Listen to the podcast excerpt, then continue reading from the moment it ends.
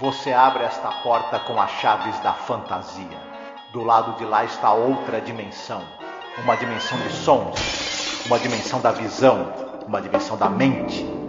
Você está atravessando um território de matéria e sombras, de coisas e ideias. Você acaba de entrar em Além da Imaginação.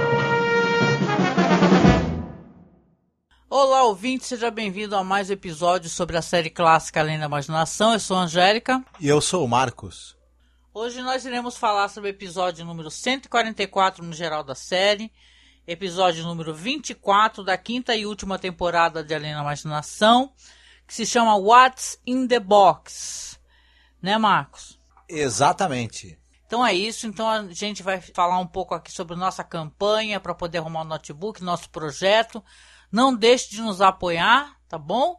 Porque nós estamos precisando urgente de um computador, tá bom? Precisamos da sua ajuda. Ah, escute aí que a gente já volta com mais informações sobre o episódio. Olá, eu sou a Angélica. E eu sou o Marcos. E hoje nós viemos aqui com um pedido muito importante para você que nos acompanha nesses quase 14 anos de podcast. Nos últimos tempos, o apoio que vocês têm dado pra gente tem sido muito importante, tem nos ajudado muito e a gente pensou numa meta para poder modernizar a aparelhagem que a gente tem para poder começar a fazer lives. Volta e meia fizemos algumas lives, principalmente agora durante House of the Dragon, né?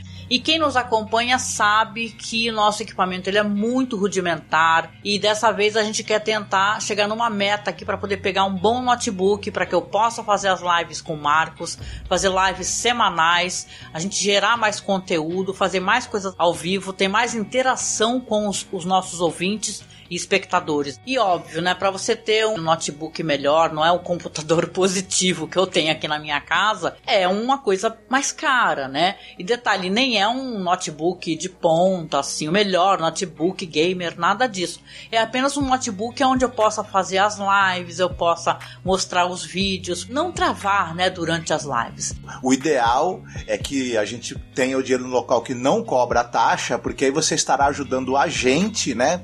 E não enriquecer algum banco ou alguma né, operadora. Na verdade, um computador melhor também vai agilizar a edição dos programas, né? Exatamente. Então, eu peço, Marcos também aqui, que você nos apoie, tá? Como você pode apoiar? Você pode apoiar pelo Apoia-se, mas o Apoia-se tira uma cota, né? Tira um valor. Ou você pode apoiar via Pix também. Nos ajude a atingir essa meta tá certo? Então a gente deixa aqui um beijo muito gostoso, um abraço muito apertado. Fiquem todos muito bem, se cuidem. Marcos Noriega, What's in the Box? Episódio dirigido pelo Richard L. Bear, escrito pelo Martin Goldsmith. O que, que temos a falar sobre esse episódio? Temos a dizer sobre, esse, sobre o episódio que, por exemplo, os casais que se desentendem e têm um relacionamento meio problemático, às vezes apelam para ficar assistindo televisão para não pensar nos problemas. Esse aqui é o contrário, a televisão vai é, piorar os problemas, né? Verdade. Is in the box é tipo assim, o que que há com a caixa, né? Essa caixa seria televisão, né? Então aqui nós teremos um episódio cuja televisão é sim objeto de discórdia entre o casal. É um dos, né? E é um episódio assim, vamos colocar assim, não é um dos melhores episódios, mas é o preparativo para um grande episódio, que é o episódio As Máscaras da Ida Lupino. Lembrando que o próximo podcast vai ser especial sobre ela, tá? Vamos falar sobre a carreira dela, a vida dela, alguns filmes legais dela tá certo? Mas sobre aqui o What's in the Box, o que, que a gente pode falar sobre direção, elenco? Richard L. Bear. Já falamos desse cara várias vezes porque ele dirigiu seis outros episódios da série Além da Imaginação. Relembrando rapidinho, ele da primeira temporada ele dirigiu Third from the Sun e Purple Testament. Da segunda temporada ele dirigiu o excelente Nick of Time e o nada excelente Prime Mover. Da terceira temporada ele dirigiu o divertidíssimo To Serve Man e o The Fugitive, que é um episódio que é uma vergonha alheia daquelas. E encerrou aí a, a, participação dele em Além da Imaginação com esse episódio What's in the Box que falaremos hoje. É, quem já escutou esses episódios que, que nós comentamos aqui, citamos aqui, que ele dirigiu, já teve uma radiografia da, da carreira dele. Mas só relembrando rapidinho, ele fez aquela série de curtas nos anos 40 e 50 do personagem Joey McDougall, aqueles curtas cômicos. Foi um cara também que dirigiu filmes no ar a rodo, né? Era um cara que era muito comum, dirigiu algumas coisas com a Virginia Maio, por exemplo, e fez séries aí, episódios de séries como Cheyenne, Fazendeiro do Asfalto e dezenas de outras que não iremos citar novamente aqui. Mas, enfim. O roteiro é do Martin Goldschmidt. Esse cara é um sujeito que ele é conhecido por ter escrito muitos e muitos roteiros para filme no ar. Mas eram aqueles filmes no ar que não eram os filmes do primeira categoria, né? Eram filme, aqueles filmes ali que eram, digamos assim, do segundo escalão dos estúdios. Mas ele escreveu muitos e escreveu muitos faroestes também. É, citando bem rapidamente algumas coisas que ele escreveu que ficaram famosas, ele escreveu Curva do Destino, aquele filme do Edward G. Ulmer, filme no ar. Dirigiu também Rumo ao Inferno, outro noir do Richard Fleischer. Extorsão, do Joseph Pevney, nos anos 50.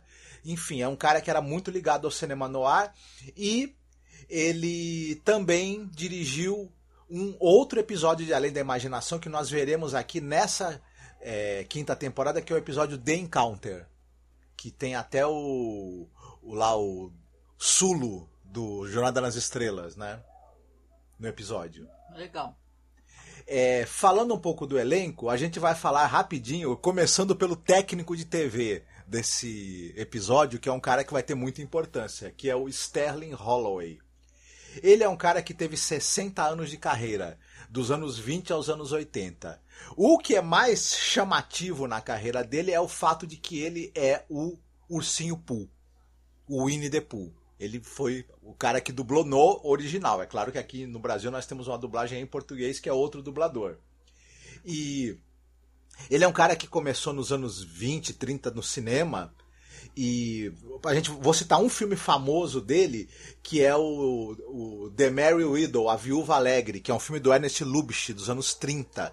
Ele faz uma participação. Aí nos anos 40, o homem ele realmente virou meio que um funcionário da Disney, porque ele participa de Dumbo, Bambi, você já foi à Bahia, Alice no País das Maravilhas, é, no, no Alice do País, em Alice no País das Maravilhas ele faz o, o gato Cheshire, né?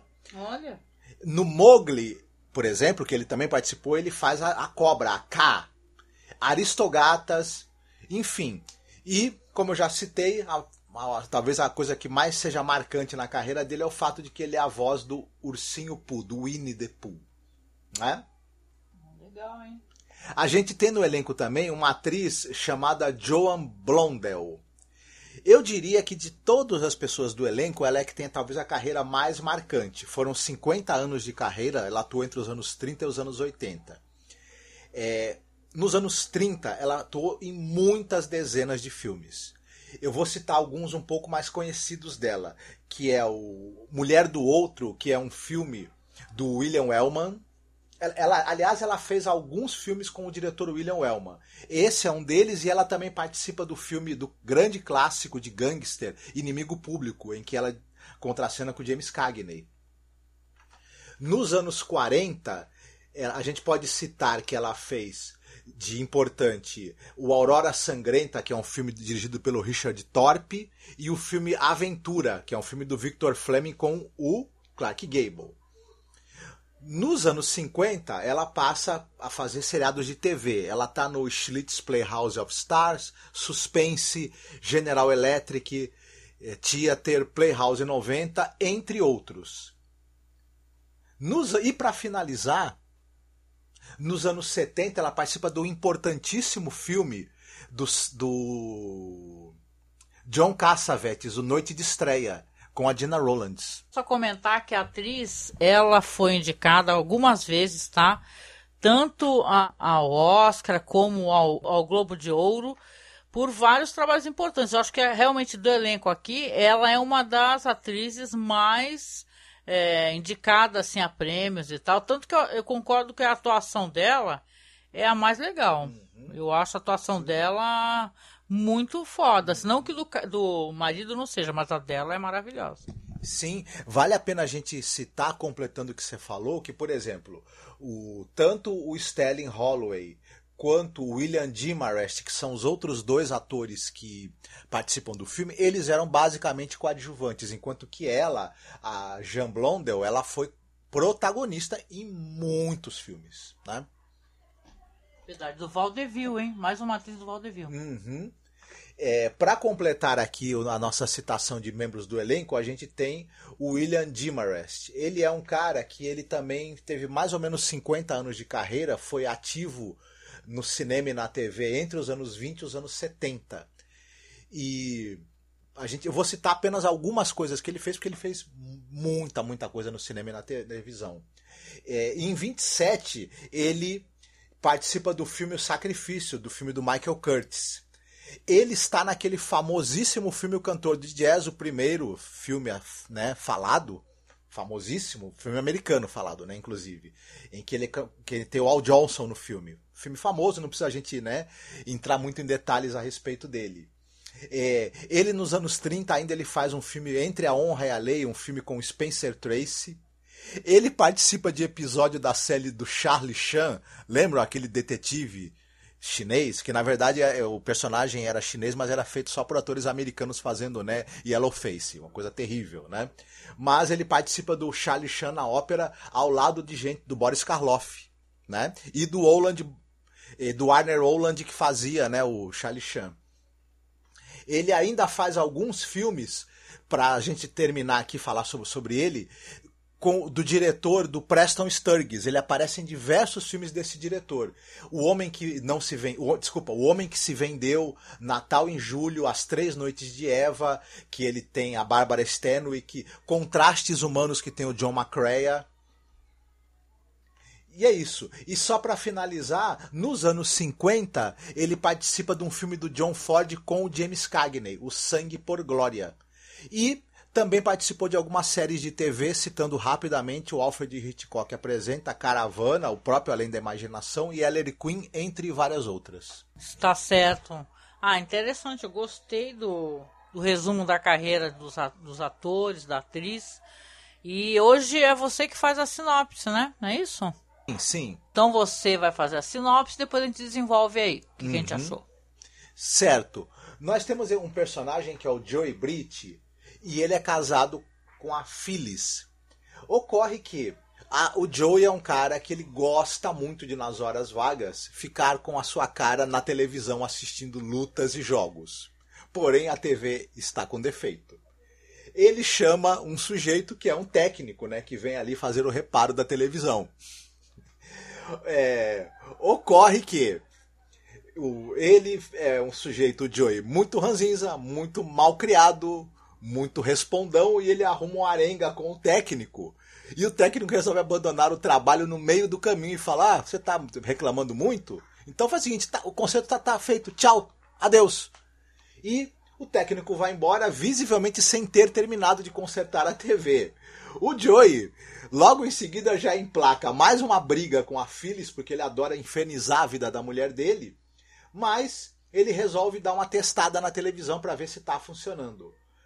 A televisão, em vez de transmitir o que ele gostaria de assistir, que são a luta livre, jogos, ela na verdade está transmitindo outras coisas muito estranhas que podem levar aí a complicar muito a vida do casal do Joe e da Phyllis. Que coisas serão essas? Saberemos no episódio. É, eu acho que o episódio, ele, de certa maneira, ele faz uma relação Aquele episódio A Thing About Machines, né? Aquele lá do cara que é perseguido pelos objetos. Claro que aqui ele não é perseguido, mas é, a televisão vai dar um problemaço para ele. E tem um lance que eles se ofendem muito, né? O casal. Eles ficam se ofendendo bastante e, e tem uma mágoa ali porque ela inclusive desconfia dele, que ele tem um amante. Aí ele, quando ele sintoniza, porque assim, esse técnico de televisão, eu achei até que o cara, ele é. Ele é alguma entidade ali que está sondando aquela relação. Porque conforme ele vai explicando, falando assim, olha, ah, vocês estão sempre enganando a gente, esses técnico eletrônica aí, Então, pegar, fazem um bagulhinho ali qualquer só pra gente poder chamar de novo técnico, gastar mais dinheiro. Qualquer um saberia fazer. E na verdade não é bem por aí, né, que o negócio funciona. Aí o técnico pega, a televisão tá dando altos problemas fala assim: "Ah, beleza, assim, então você faz o meu trabalho, então não vou nem te cobrar a visita, tô indo embora". E ele se vê ali com uma televisão problemática. Só que, pararã, né? A televisão começa a mostrar cenas é, das brigas deles, mostra cenas é, dele com o amante, aí que ele morre de medo da mulher ver, né? Porque a mulher tá na cozinha, né? E tal, ou seja, ele sabe que a TV tá ali para entregar os podres dele e também para de certa maneira a gente vai descobrir prever o futuro, né? Uhum.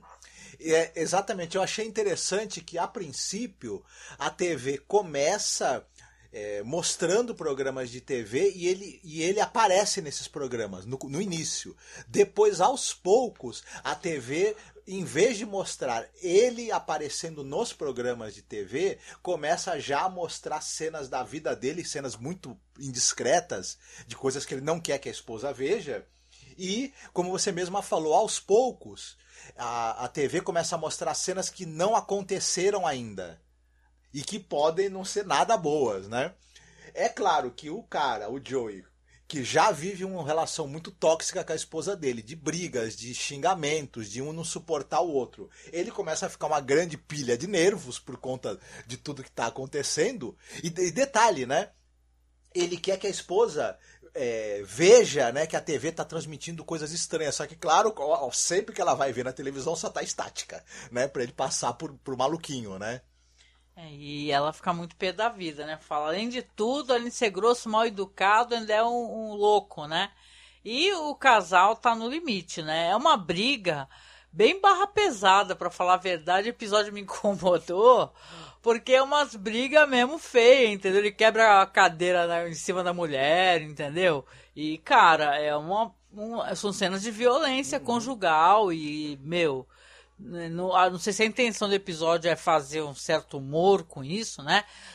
Eu lembro até daquele episódio que a gente gosta, a gente fala mal dos episódios de The Twilight Zone que tem humor, mas tem aquele da câmera, né? Que os, que os ladrões eles roubam aquela câmera que tira fotos que prevê o futuro cinco minutos adiante. E depois dá tudo errado para todo mundo. Esse episódio aqui é barra pesadíssima, entendeu? Porque o episódio vai evoluindo, até o momento que ele vai ver na televisão ele matando a esposa. E não somente ele matando a esposa, como ele sendo julgado pela morte da esposa, ele indo para a cadeira elétrica pela morte da esposa, e ele fala, ele fica desesperado, né? Ele chama ela, fala: "Não, eu não quero que isso aconteça". Acho que não, nem muito porque ele se preocupe com ela, e sim porque ele não quer que isso aconteça com ele né? Então é porque eles se odeiam visivelmente. Quando ele até tenta mudar o tom com ela, ela não tá mais perdoando ele, né? Acabou. É, é, o, o, logo cedo o episódio, acho que lá pelo meio do episódio, ele acaba vendo essa imagem dele tendo uma violentíssima briga com ela, que termina com ele jogando ela pela janela e ela morrendo. E depois o, o julgamento, condenação e execução dele. É, eu até achei que o episódio acaba, acaba entregando, isso é uma coisa que eu não sei se você vai concordar. Eu achei que o episódio acaba entregando toda essa sequência cedo demais. Talvez se ele mostrasse só trechos em que a gente precisasse é, montar depois esse quebra-cabeça, fosse mais interessante. Mas a gente vê a sequência toda da briga deles e da morte dela, ele fica muitíssimo mal com isso, transtornado, e ele resolve. É, mudar o tom com ela, mas resolve contar para ela que ele na verdade andou tendo um caso, né, para ver se ela o perdoa e para eles podem recomeçar de novo. O que acontece é que o caldo entorna de uma vez, ela, ela, ela que já tava de saco cheio dele há muito tempo, já resolve que não quer mais saber dele e vai fazer as malas e aquilo vai é, escalar depois a discussão que vai ter, justamente a gente vai ver a repetição dessa briga que ele viu antes na televisão lá, né? No que seria no futuro. E vai acontecer meio que exatamente o que, o que ele viu. Né? Meu, essa mulher odeia muito esse cara. Odeia muito. E dá pra entender porque ele trata ela. Ele é um taxista meio aloprado. O Marcos, que trabalha perto de taxista, eles são os caras meio aloprado, né? É, não sei se é o dia a dia e tal, frustração a cidade e tal. Ele é um cara que ele tem essa vida dupla, ele tem uma amante. E, tipo, a amante bem mais jovem que ele. Você vê, né? Que é uma mulher mais jovem.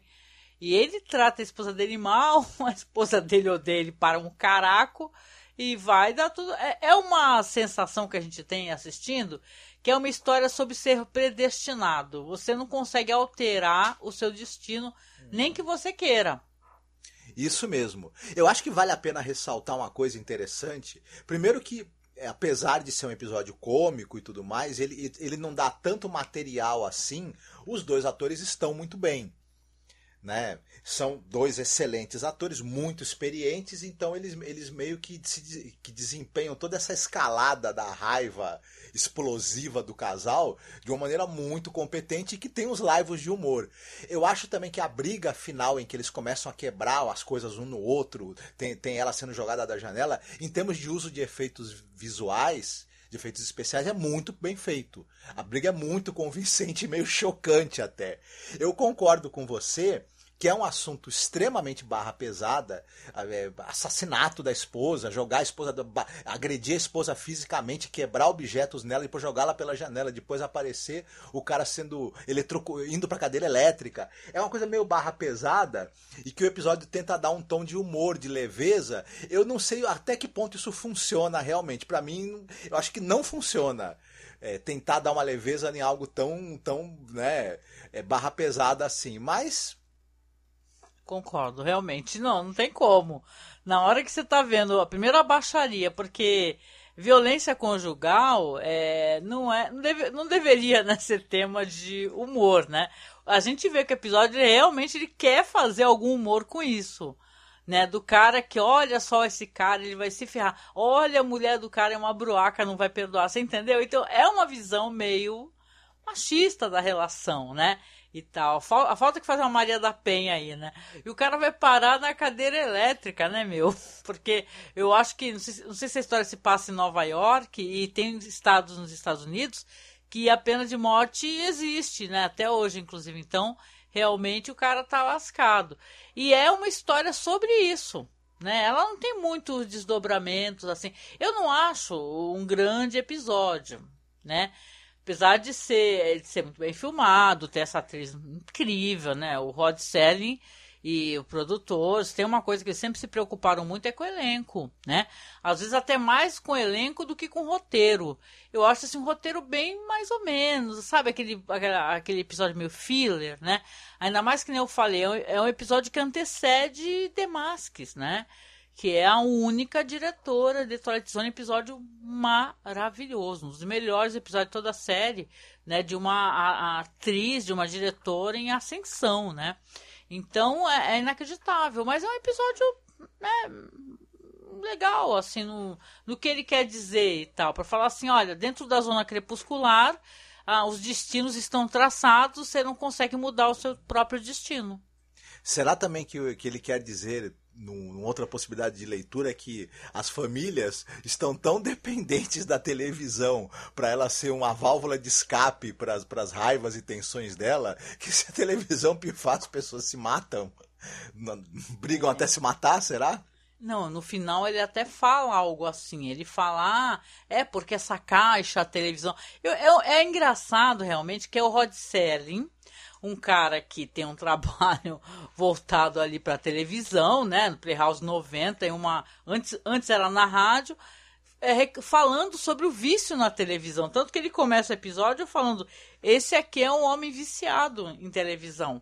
Né? Então você acha engraçado, né, que é que é quase, né, é a, é a televisão criticando a televisão. Uhum.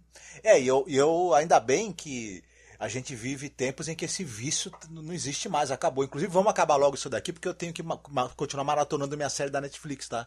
Que eu, que eu, que eu comecei. E. né? Muito bom, muito bom. É isso, gente. Então vamos lá para a parte de recomendações. O que, que você separou para recomendar hoje para gente, Marcos? Ah, eu, eu gostaria de falar sobre. Eu, já, eu até já citei esse filme mais de uma vez aqui. E é um filme que eu gosto muito. E é um filme sobre o que pode acontecer com você se você passar tempo demais na, na de frente para televisão. É um filme chamado Videodrome, do David Cronenberg. E é. Se, se, tudo bem, hoje em dia eu acho que é, é mais difícil que as pessoas tenham, tenham vício em televisão. Mas quem tem é só dar esse filme pra pessoa assistir que ela vai se curar do vício dela, te garanto. Então é um, é um, enfim, é um filme que é a dose de, de horror absurdo, é, horror corporal, subversão é altíssima, né? Como os filmes do Cronenberg costumam ser, né? É um filme que tem o James Woods e a Debbie Harry fazendo papéis absolutamente sinistros e alucinados e basicamente, se a gente for tentar resumir aqui, o cara ele é um produtor e ele está procurando uma nova atração ali para o pequeno canal de TV que ele tem, né? Que ganhe né, grande audiência. E ele acaba sendo apresentado a um programa chamado Videodrome, que uma vez que você assista, ele vai alterar a sua consciência, vai começar a alterar o funcionamento da sua TV, o, a sua fisiologia, e vocês podem já imaginar o que, que vai dar nisso daí, né? Nas mãos do Cronenberg. Olha, muito bom, adoro Cronenberg. Lembrando, né, para quem está acompanhando, espero que sim, depois comentem e marquem a gente aí no Twitter e tal. É, o, o Gêmeas Mórbida Semelhança, né? Porque o, o Cronenberg tem os Gêmeos Mórbida Semelhança, né? E na Prime Video tá saindo com a Rachel Weisz o, o, a minissérie, né? Já terminou, inclusive, saiu todos os episódios do Gêmeas Mórbida Semelhança. E ela tá maravilhosa, né, Marcos? A gente estava assistindo. É uma excelente releitura do. Na verdade, é, é uma nova adaptação do livro que deu origem ao filme. E vale muito a pena assistir. E a Rachel Weisz, ela tá realmente excepcional, o que não é novidade, inclusive, né? Não, e interessante que sob, sob uma ótica onde a personagem é uma mulher, porque no filme do Cronenberg, quem não conhece a história, são dois gêmeos, né? E eles dividem tudo, o trabalho, as conquistas, a mulher, né?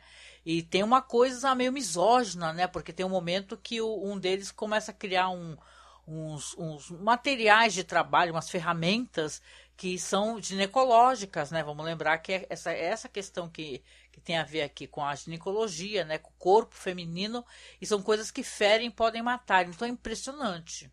Muito legal. Eu até coloquei lá no nosso canal no OKRU, vou deixar o link aqui embaixo para vocês, o, a versão do Cronenberg, para o pessoal lembrar, para poder assistir, né, Marcos? Esse da Prime aí com a Rachel Weisz. Exatamente. Vale muito a pena. Conhecer o, quem, o filme Gêmeos Mob da Semelhança, muita gente já deve ter assistido, conhece, né? Sobretudo quem é o pessoal do, do, do terror, né? Que gosta de terror. Mas a série vale muito a pena e, e, a, e a, é uma abordagem muito interessante e os personagens, que é o, a, o Elliot e o, e o na, no caso aqui, a, El, a Elliot e a Beverly ganham uma outra dimensão totalmente diferente e muito interessante mesmo. Muito maravilhosa, hein? Bom, a minha recomendação aqui, eu vou recomendar algo que eu acho que eu já recomendei, mas não tem problema. Porque eu acho que tem a ver com a temática do episódio aqui, que é o destino, a premonição. Eu vou recomendar o filme Premonição. Eu já devo ter falado em alguma ocasião que é uma das franquias que eu gosto, gente. Nem todos os filmes são bons, mas é inacreditável como fecha essa franquia, entendeu? Como ela volta para o começo, entendeu? Ela pega o fio certinho e volta para o começo. E a Premonição, primeiro filme, eu lembro que eu adorei, né? Que é aquele negócio da inevitabilidade da morte, né? É um, é um moleque que ele, é, ele tem uma visão, né? Ele dá uma cochilada antes de sair o avião do avião explodindo, né? E todo mundo morrendo. E ele se desespera, resolve sair do avião. E tem alguns colegas que acabam resolvendo sair com ele também. E a gente descobre, depois quando ele sai, tá todo mundo brigando porque era uma viagem para França, uma viagem escolar. Aí o avião explode, né? E é aquela tragédia, né? A morte de muitos e muitos estudantes, professores, e os que ficaram começam a cobrar ele, acham que ele tem algum envolvimento. Mas é uma história sobre isso, sobre a morte, a morte que te persegue. Você tinha que ter morrido ali, por que, que você não morreu? Né? E claro, é bom eu fazer a referência aqui, que não custa. Nós falamos, né, Marcos, de um episódio que inspirou o filme Premonição do James Wong. Porque o, o Number 22, o Number 22, é inspiração para Premonição. E é The Twilight Zone, que inspirou muita coisa no, no, né, de audiovisual, inclusive Premonição, que eu estou falando aqui. Pois é, essa série Premonição é uma praga Porque você assiste o primeiro, você, você quer porque quer ver todos os outros e, e, tem, e tem essa coisa do, do, do, suspense que ela cria. Da, a gente quer ver como é que vão ser as mortes, né? É, é um dos grandes atrativos desse tipo de filme, as mortes criativas, né? E Premonição tem bastante. Em alguns filmes, como você mesma falou, né? Em alguns exemplares da série, as mortes são mais criativas e o roteiro é mais bem amarradinho, outros nem tanto, mas acaba fechando muito bem no último capítulo. Então eu vi todos também e me diverti horrores, para dizer a verdade. Ah, eu adoro, gente, é mó legal. E é muito interessante a gente poder estar falando uma série que ela é referência para muita coisa no audiovisual. Só que as pessoas não falam sobre isso porque não, né, não pesquisam. Eu queria até aproveitar o ensejo aqui porque assim, não custa, o Black Mirror tá aí para novamente voltar aí para explodir cérebros, não é verdade? E o criador, o Charlie Brooker, né? Ele tem uma ótima, ótima minissérie que fala sobre isso. O assunto é a televisão que se chama justamente Como a Televisão é, Te Emburrece, Te Emburreceu. Claro, o título é em inglês, né? Mas eu lembro de ter, inclusive, legendado, gente, não sei onde é que eu foi para, foram para esses arquivos que eu tinha aqui, mas ele, ele escreveu várias coisas, né? Ele é, ele é crítico a, a esse vício da televisão, o Dead Set, que a gente gosta tanto, aquela minissérie que é tipo um reality show aonde o, o mundo acabou, virou um apocalipse zumbi, só que os caras estão lá dentro do reality show achando que estão sendo filmados, né, e tal, fazendo Big Brother, e o mundo acabou. Então, ele é um cara muito crítico, né, um cara que é interessante, é a mesma coisa que esse episódio trata. É alguém que trabalha para a televisão, que critica a televisão. Então, eu adoro Charlie Brooker, eu acho maravilhoso como ele escreve essas histórias críticas políticas, sociais, aos videogames, né? Há, há, várias, há várias temáticas que ele vai sempre se atualizando e como tá para sair aí novamente o, o, Black Mirror, espero que seja ótimo e pro, procurem aí do Charlie Brooker essa série que ele comenta é antiga, que ele fala sobre a televisão, viu? Não assisti, deve ser sensacional. Ó, o nome dela é How TV Ruined Your Life. É, são seis episódios, gente. Se eu encontrar, eu, eu prometo que eu coloco aí pra vocês. Oh, There is a fifth dimension. Beyond that which is known to man.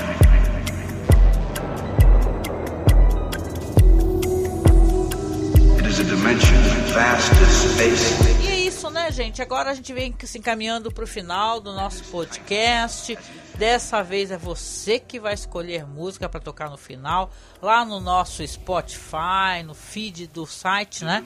No arquivo de MP3. O que, que você selecionou para tocar no finalzinho? Aquela música famosíssima do Titãs, Televisão. Até porque a televisão me deixou burro, muito burro demais. A televisão me deixou burro, muito burro demais. Oh, oh, oh, oh, oh. Gosto pra caramba dessa música, muito boa mesmo. Pra fechar aqui esse episódio. Aqui nesse caso a televisão deixou ele meio louco, né? E assassino, psicopata, esse personagem aqui do The Twilight Zone. Mas é isso, gente. Então agradeço a vocês a, a audiência. Ótimo poder é, estar chegando aqui, né? Devagarinho, né, Marcos? Aos 156 episódios, gente, de uma série onde nós discutimos um por um, falamos de todos, estamos, né, nos direcionando a, a, a, são 36 episódios a última temporada e já estamos aqui no episódio número 24, né? Então você tem aqui uma série imensa que nós falamos é, tanto dos episódios, falamos da série do Jordan Peele, tá? Primeira e segunda temporada. Então, sabe o que você pode fazer para é, prestigiar o nosso trabalho? Colaborar com a gente, com a nossa campanha. Porque estamos precisando urgente de um computador. A nível de tipo, né? As pessoas não sabem, estamos gravando juntos aqui presencialmente. Não conseguimos mais fazer pelo Skype, tá bem complicado. Eu fiquei sem PC. Eu ia trazer trocentos mil transtornos é, para poder fazer e continuar fazendo podcast, viu, para vocês. Seja de Toilet Zone, seja os podcasts de cinema. Então eu peço, se você puder, por favor, colabore com a gente financeiramente para manter o nosso trabalho vivo, para nos ajudar a comprar as peças do computador, né, e montarmos esse PC, que vai ser tudo muito diferente quando eu tiver com um PC melhor, né? Porque agora inclusive estou sem PC, né, novamente, infelizmente. Então, por favor, tá? Colabore, é só você acessar Padrim, tá o link logo abaixo aí, ou apoia-se, ou fazer um Pix, tá? Que tem uma conta na Caixa Econômica Federal, que é onde a gente está recebendo as doações para comprar as peças. É apoiomasmorra.gmail.com. Você colocando esse e-mail, você manda um Pix pra gente. Mandando um Pix acima de 10 reais, você já participa do sorteio da ilustração linda que o Marcos fez, que vamos sortear e enviar emoldurada, tá? Pro ouvinte que ganhar o sorteio, tá certo? Então, eu venho finalizando aqui, agradecendo mais uma vez e a gente se encontra no próximo podcast. Fiquem bem, se cuidem, vejam menos televisão e comam mais verduras. Um beijo, tchau, tchau. Tchau.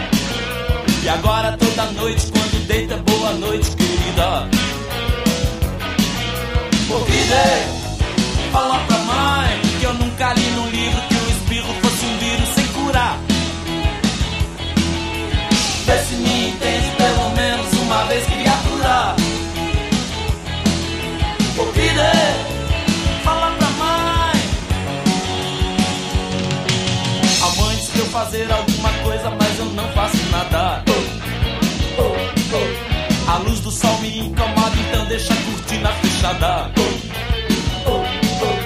É que a televisão me deixou burro, muito burro demais.